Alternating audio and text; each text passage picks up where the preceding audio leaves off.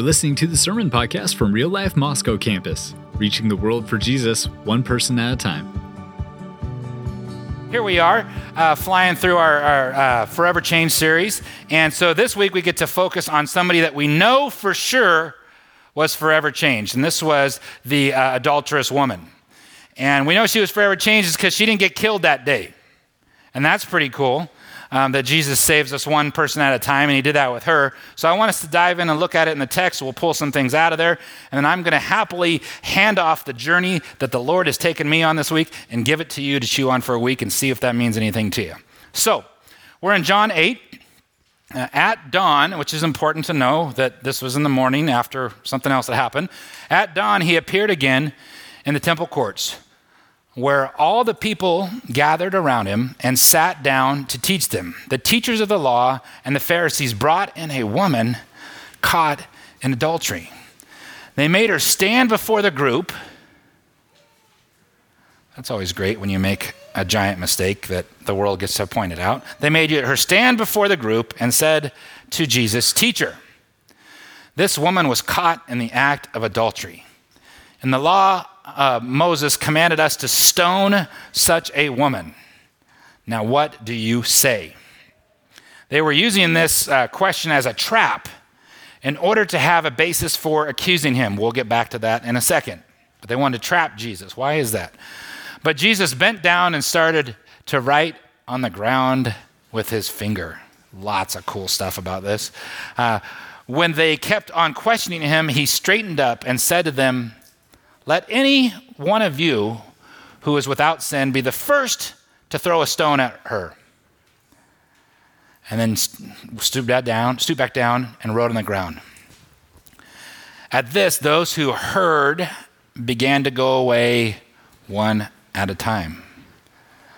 The older ones first, until only Jesus was left with the woman still standing there. Jesus straightened up and asked her, Woman, where are they? Has no one condemned you? No one, sir, she said. Then neither do I condemn you, Jesus declared. Go now and leave your life of sin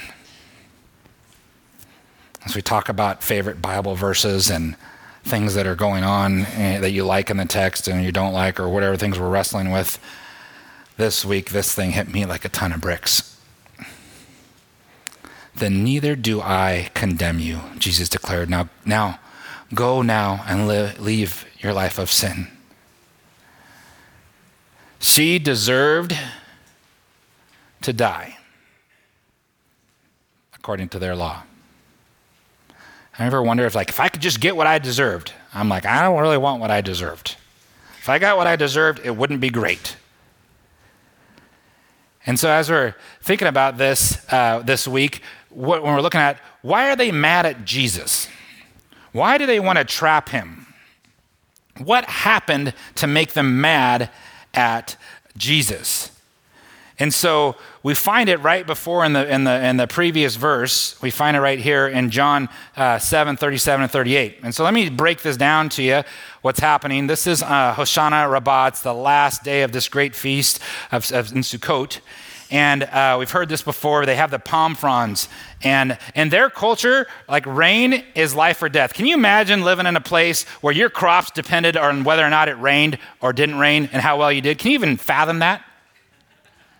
Oh, yeah, you can because we live there. Uh, but similar to that, uh, this is the desert. 70% of Israel is desert, wasteland, moon, something. It just, it's weird. Like, oh, there's a camel on the top of this desert. Okay, great. And keep driving. And more desert and more desert. And so water matters to them, and they need the Lord to save them. And so they have this big festival. So imagine with me, if you will, the Kibbie Dome is full of people, just jam packed to the rafters. There's people in the in the uh, all the way down the floor, up in the aisleways, and then there's like this little altar that's going up to the top there. And we all have palm fronds. How many palm fronds? How many people can fit in the Kibbie Dome? Like 15,000, 10,000, 12,000? No numbers? Sure, lots. more than in here. And so we all have our palm fronds and we're shaking them and we're saying, Hoshana, Hoshana, Hoshana, which means God save us. The word Hosanna from that. God save us. And what does they need to be saved from? They need to be saved because they need some water. They need, they're celebrating what God has already done, and now they're, they're going to die if He doesn't bring rain in its season. And so the high priest is coming up with this, with this pitcher of water, and every, we're going nuts in here. It's just like, yeah, we won the national championship. Woo! But we're like freaking out, right? And we're right in the middle of that. And then he gets up to the top, and everybody goes, super quiet. And the priest pours the water on the altar. And then some dude, there's always one in a crowd, stands up. It's supposed to be quiet. This is an awesome, intimate moment where God is coming to this. And then there's that guy. And that guy happened to be our Lord, which we're pretty excited about. And so it says, on the last and greatest day of the festival, Jesus stood, which is interesting. You don't stand to teach, but he did. He stood uh, and he said in a loud voice, so imagine there we all are. We got our palm fronds, we're jacked, right? It's quiet.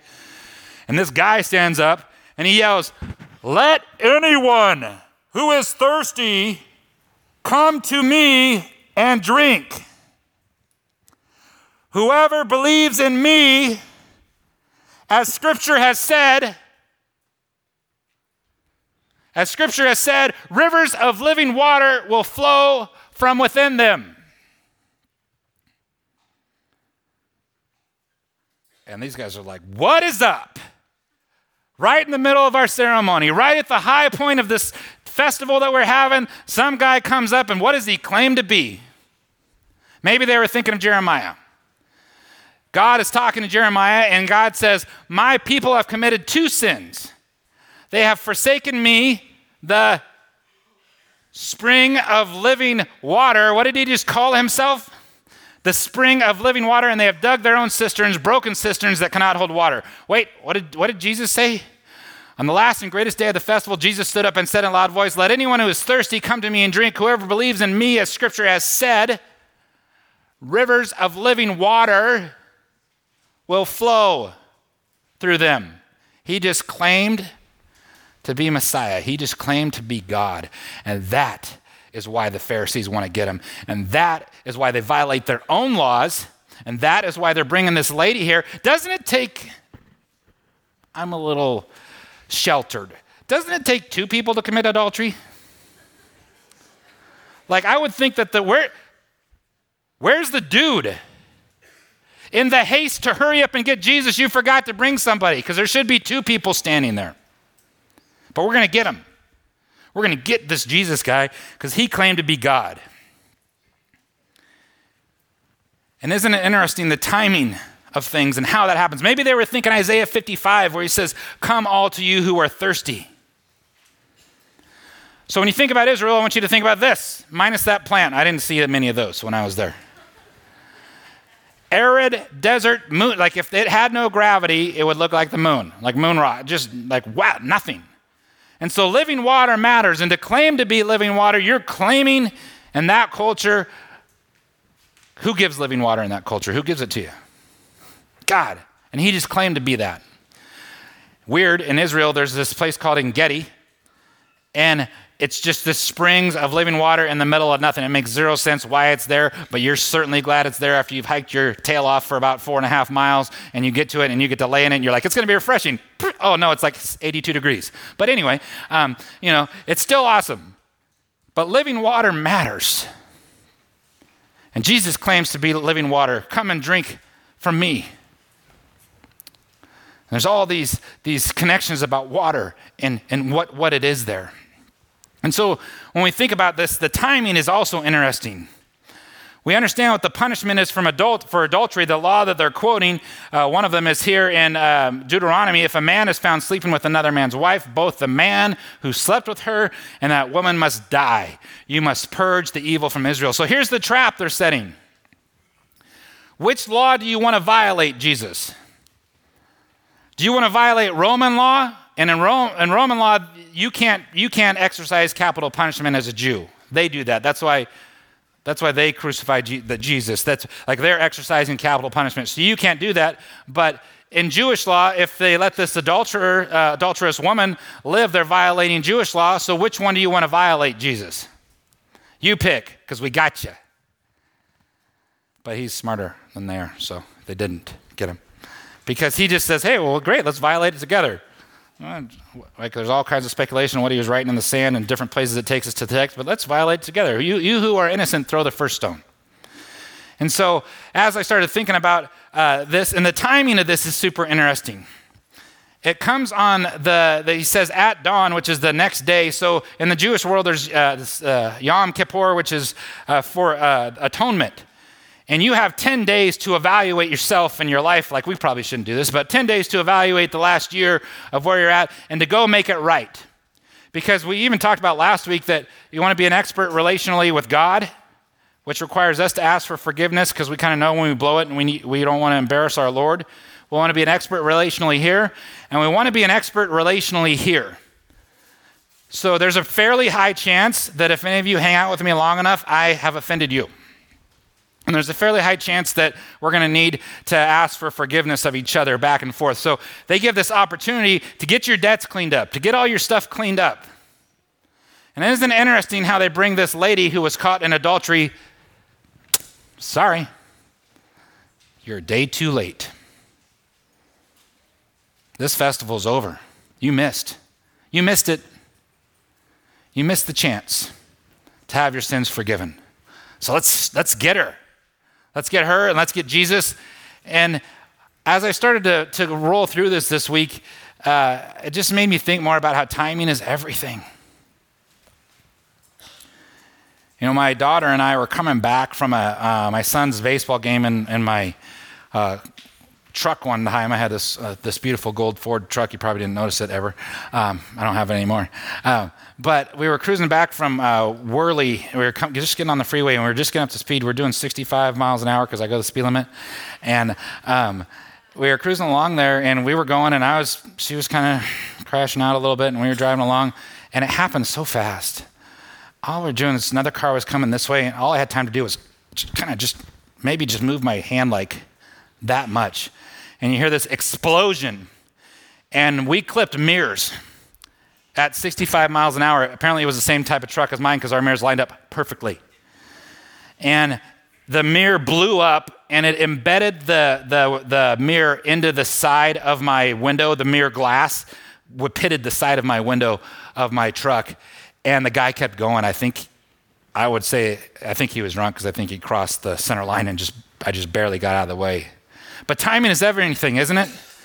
I wouldn't be here today if I had decided to, to reach down and, and, and, and change, a, change a channel and couldn't move. Or if I was messing around on my phone driving. None of us do that. Right? Messing around wouldn't miss it. Because imagine what the devastation would be two trucks going at each other at 65 miles an hour and we just catch the front four inches of each other. Timing is everything, and Jesus' timing seems to be pretty amazing here as well. And so as I was going through this this week, I, I, I realized that I needed, I, Josh Gray, needed so, need so badly from Jesus what he did for the Pharisees.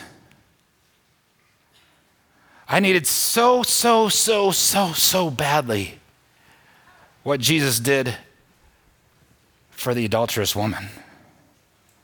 And so, what did Jesus do for these groups of people, and why would I submit to you guys that, that we need to do the same thing to understand that? So, the, the adulterous woman seems like, yeah, okay, yes, grace and mercy, yeah, we'll talk about that. Like, we can just, yeah, I know, I've heard that before.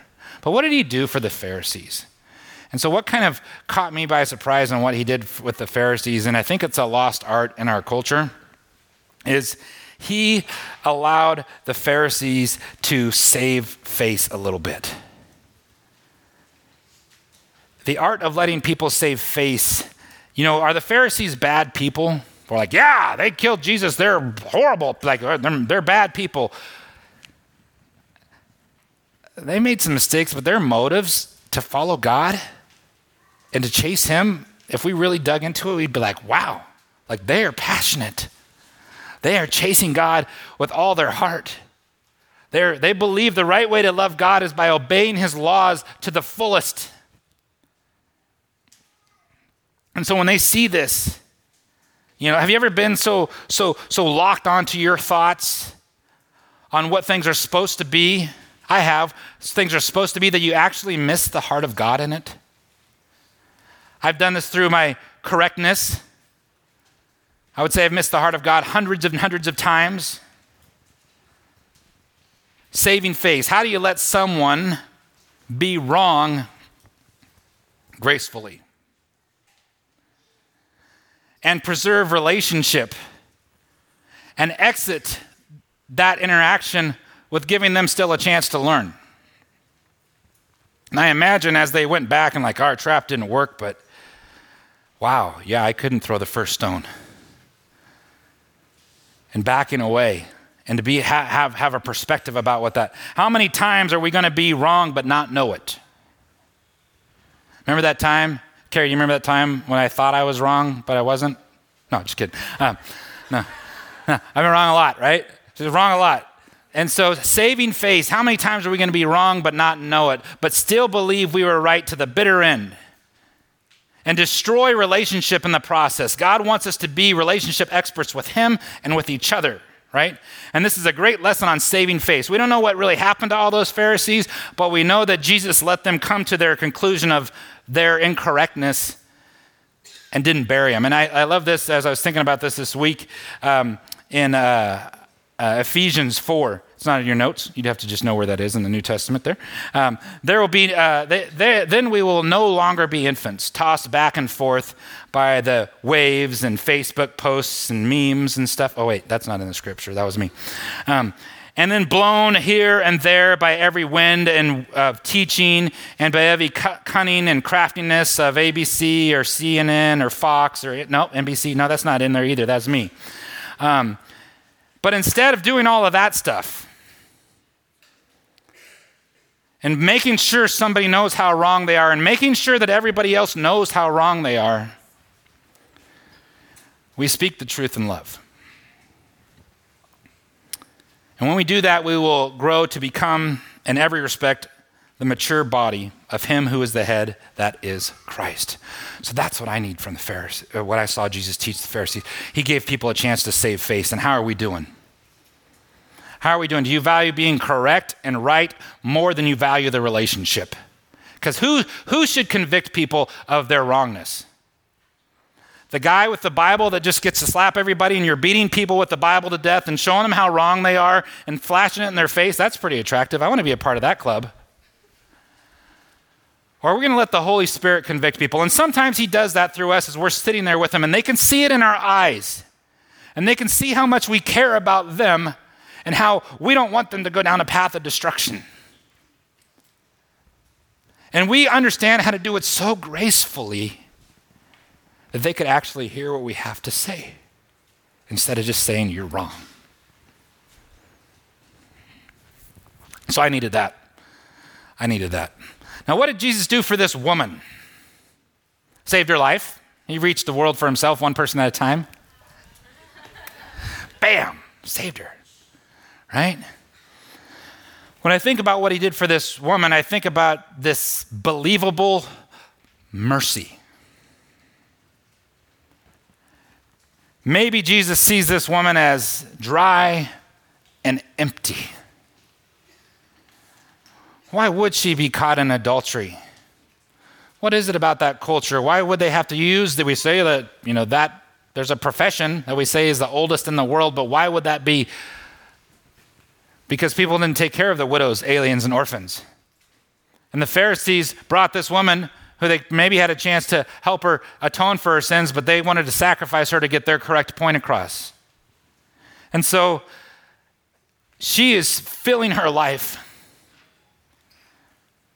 with earthly pleasures to remove earthly pain and a lot of it. She no doubt knows the consequences for adultery. She no doubt knows that, that, that she could die for doing what she was doing. Have you ever been that broken? so broken that the consequences didn't matter. We all know folks that have maybe chosen to exit that way. Death was a better alternative than life.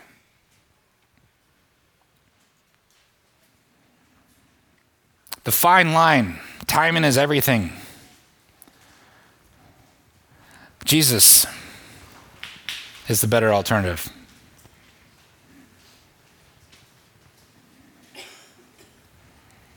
Believable mercy. Shouldn't you and I, as we claim to hopefully be Christians, to be Christ like, to be little Christ, be modeling these things? How can we let people save face? Like they're going to know, they're going to find out that they were wrong. Right? Are you there when they figure it out? Are you how accepting are you going to be of their of their apologies? Are you there to provide grace and mercy when they don't even deserve it? Because that was what was done for us. And this happens no matter which camp you're in. If you're in like I'm I'm not an adulterous person. I've not done that stuff before. I'm doing it right. Okay, Pharisee, we're over here, right? Right? Uh, or if we're like, man, I am broken. And I've thought that, you know what? I have thought it's a better way out sometimes. I would submit that I, I needed that so badly, what Jesus did for the woman, and I needed it so badly what he did for the Pharisees. So, as we come to the table today, we're going to take communion. If you're serving communion, uh, thank you for doing that. Um, and we're going to go back there and grab that. If you're new to our church and you are a believer and you uh, walk with the Lord, uh, this is a chance for you to celebrate with us what Jesus did on the cross. Um, if you're not sure what this thing is, it's not a snack. Um, it's a bad one, too. Uh, kids in here, if you, guys, you young folks, if you've accepted the Lord, you should partake in this. If you haven't, you should just let it pass by. Uh, but we're going to hold those and we're going to take it all at the end. And, and let's go over some, some questions that maybe we could have around our family dinner table. We could talk about these questions around our dinner table. If you're still connecting with your home group, um, you could talk about those questions. I really blew it in my home group last weekend because I was too busy dominating at cornhole at our, uh, our party that we were having over at the park there. I was killing it, just and then we didn't talk about the questions. But maybe your, your home group should talk about the questions and be able to do all those things. So let's see uh, some of these things here. So, what does it look like for you to forgive yourself and others? Is there something holding you back? Do you think that you've done something so repulsive, so bad, so horrible that not even God Himself would forgive you? Then we need to talk. Because he is modeling over and over and over and over that he does not want to be separated from you. You've blown it.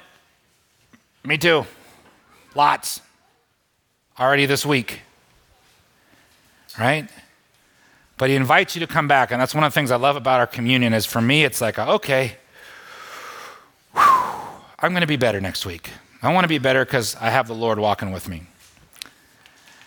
And when you think about uh, what it looks like, in order to reach the world with Jesus for one person at a time, we need to be great at modeling forgiveness.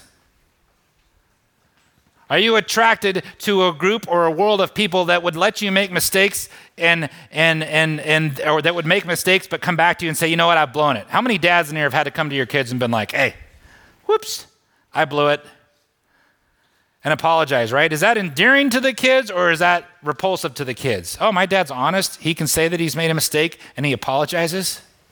Okay. Because forgiveness is a big step towards restoration. It is very tar- hard to, uh, to, to restore something when there's baggage, when there's rust, when there's things. God is in the restoration business, amen? And He's restoring all of us right now. He's currently restoring my mind, and we're working on the body. It's a big project to work on the body of restoration, but He is in the process of restoring. He is in the business of restoration. And don't you want to be in the same business that God's in?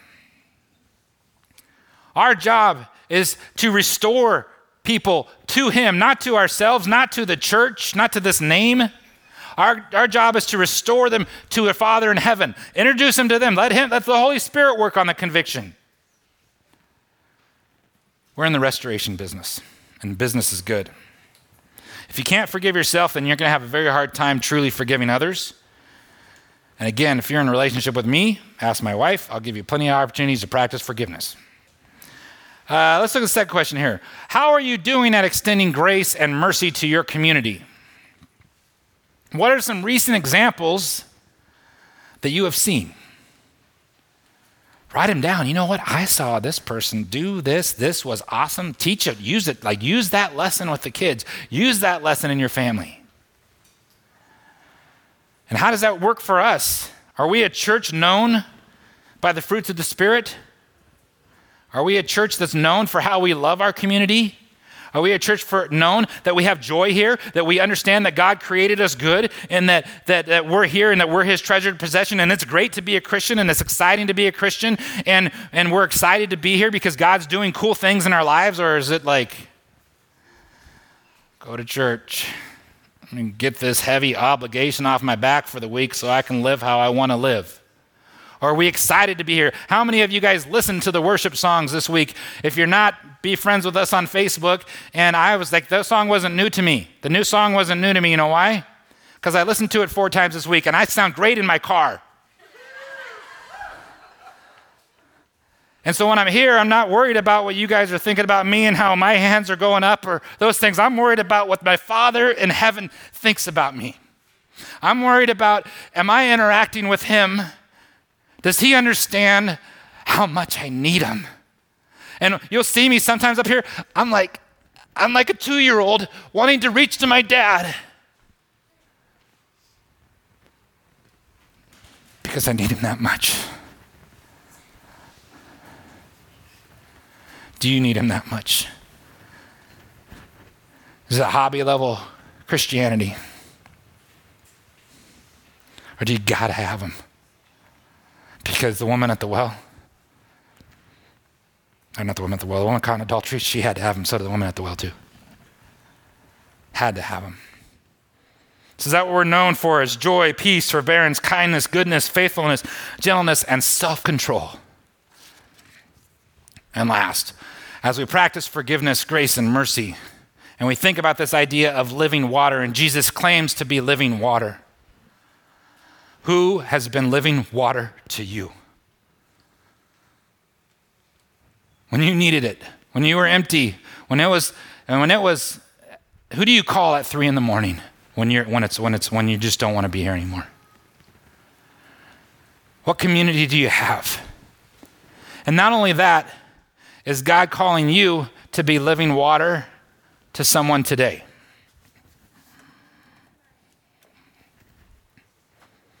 Don't even ask that question of yourself because He will provide the opportunity for you to be living water.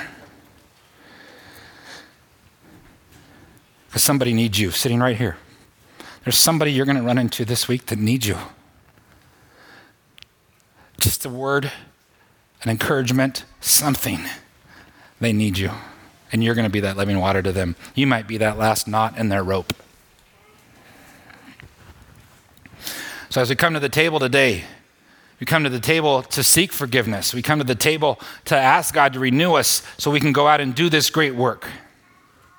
And so, uh, the Lord Jesus, on that night he was betrayed, he took that bread. And when he had given thanks, he broke and he said, This is my body, which is for you. Do this in remembrance of me. Let's remember our Father in heaven.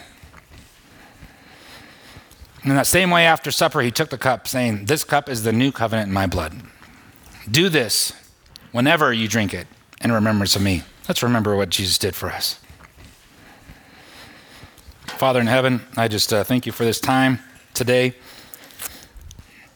I thank you for your word. I thank you for what you've shown me, Lord, this week in your word. I ask that uh, as we all go on that journey, Lord, you meet us where we, where we are. Lord, if we've been acting like Pharisees and sacrificing being correct instead of relationship, help us. If we're not good at letting other people save face and make mistakes, but don't make them pay for it, Help us. Lord, if we're at the end of our rope and we just think that maybe it's just better that if we're not here, Lord, call those folks into relationship with you. Introduce them to their living water.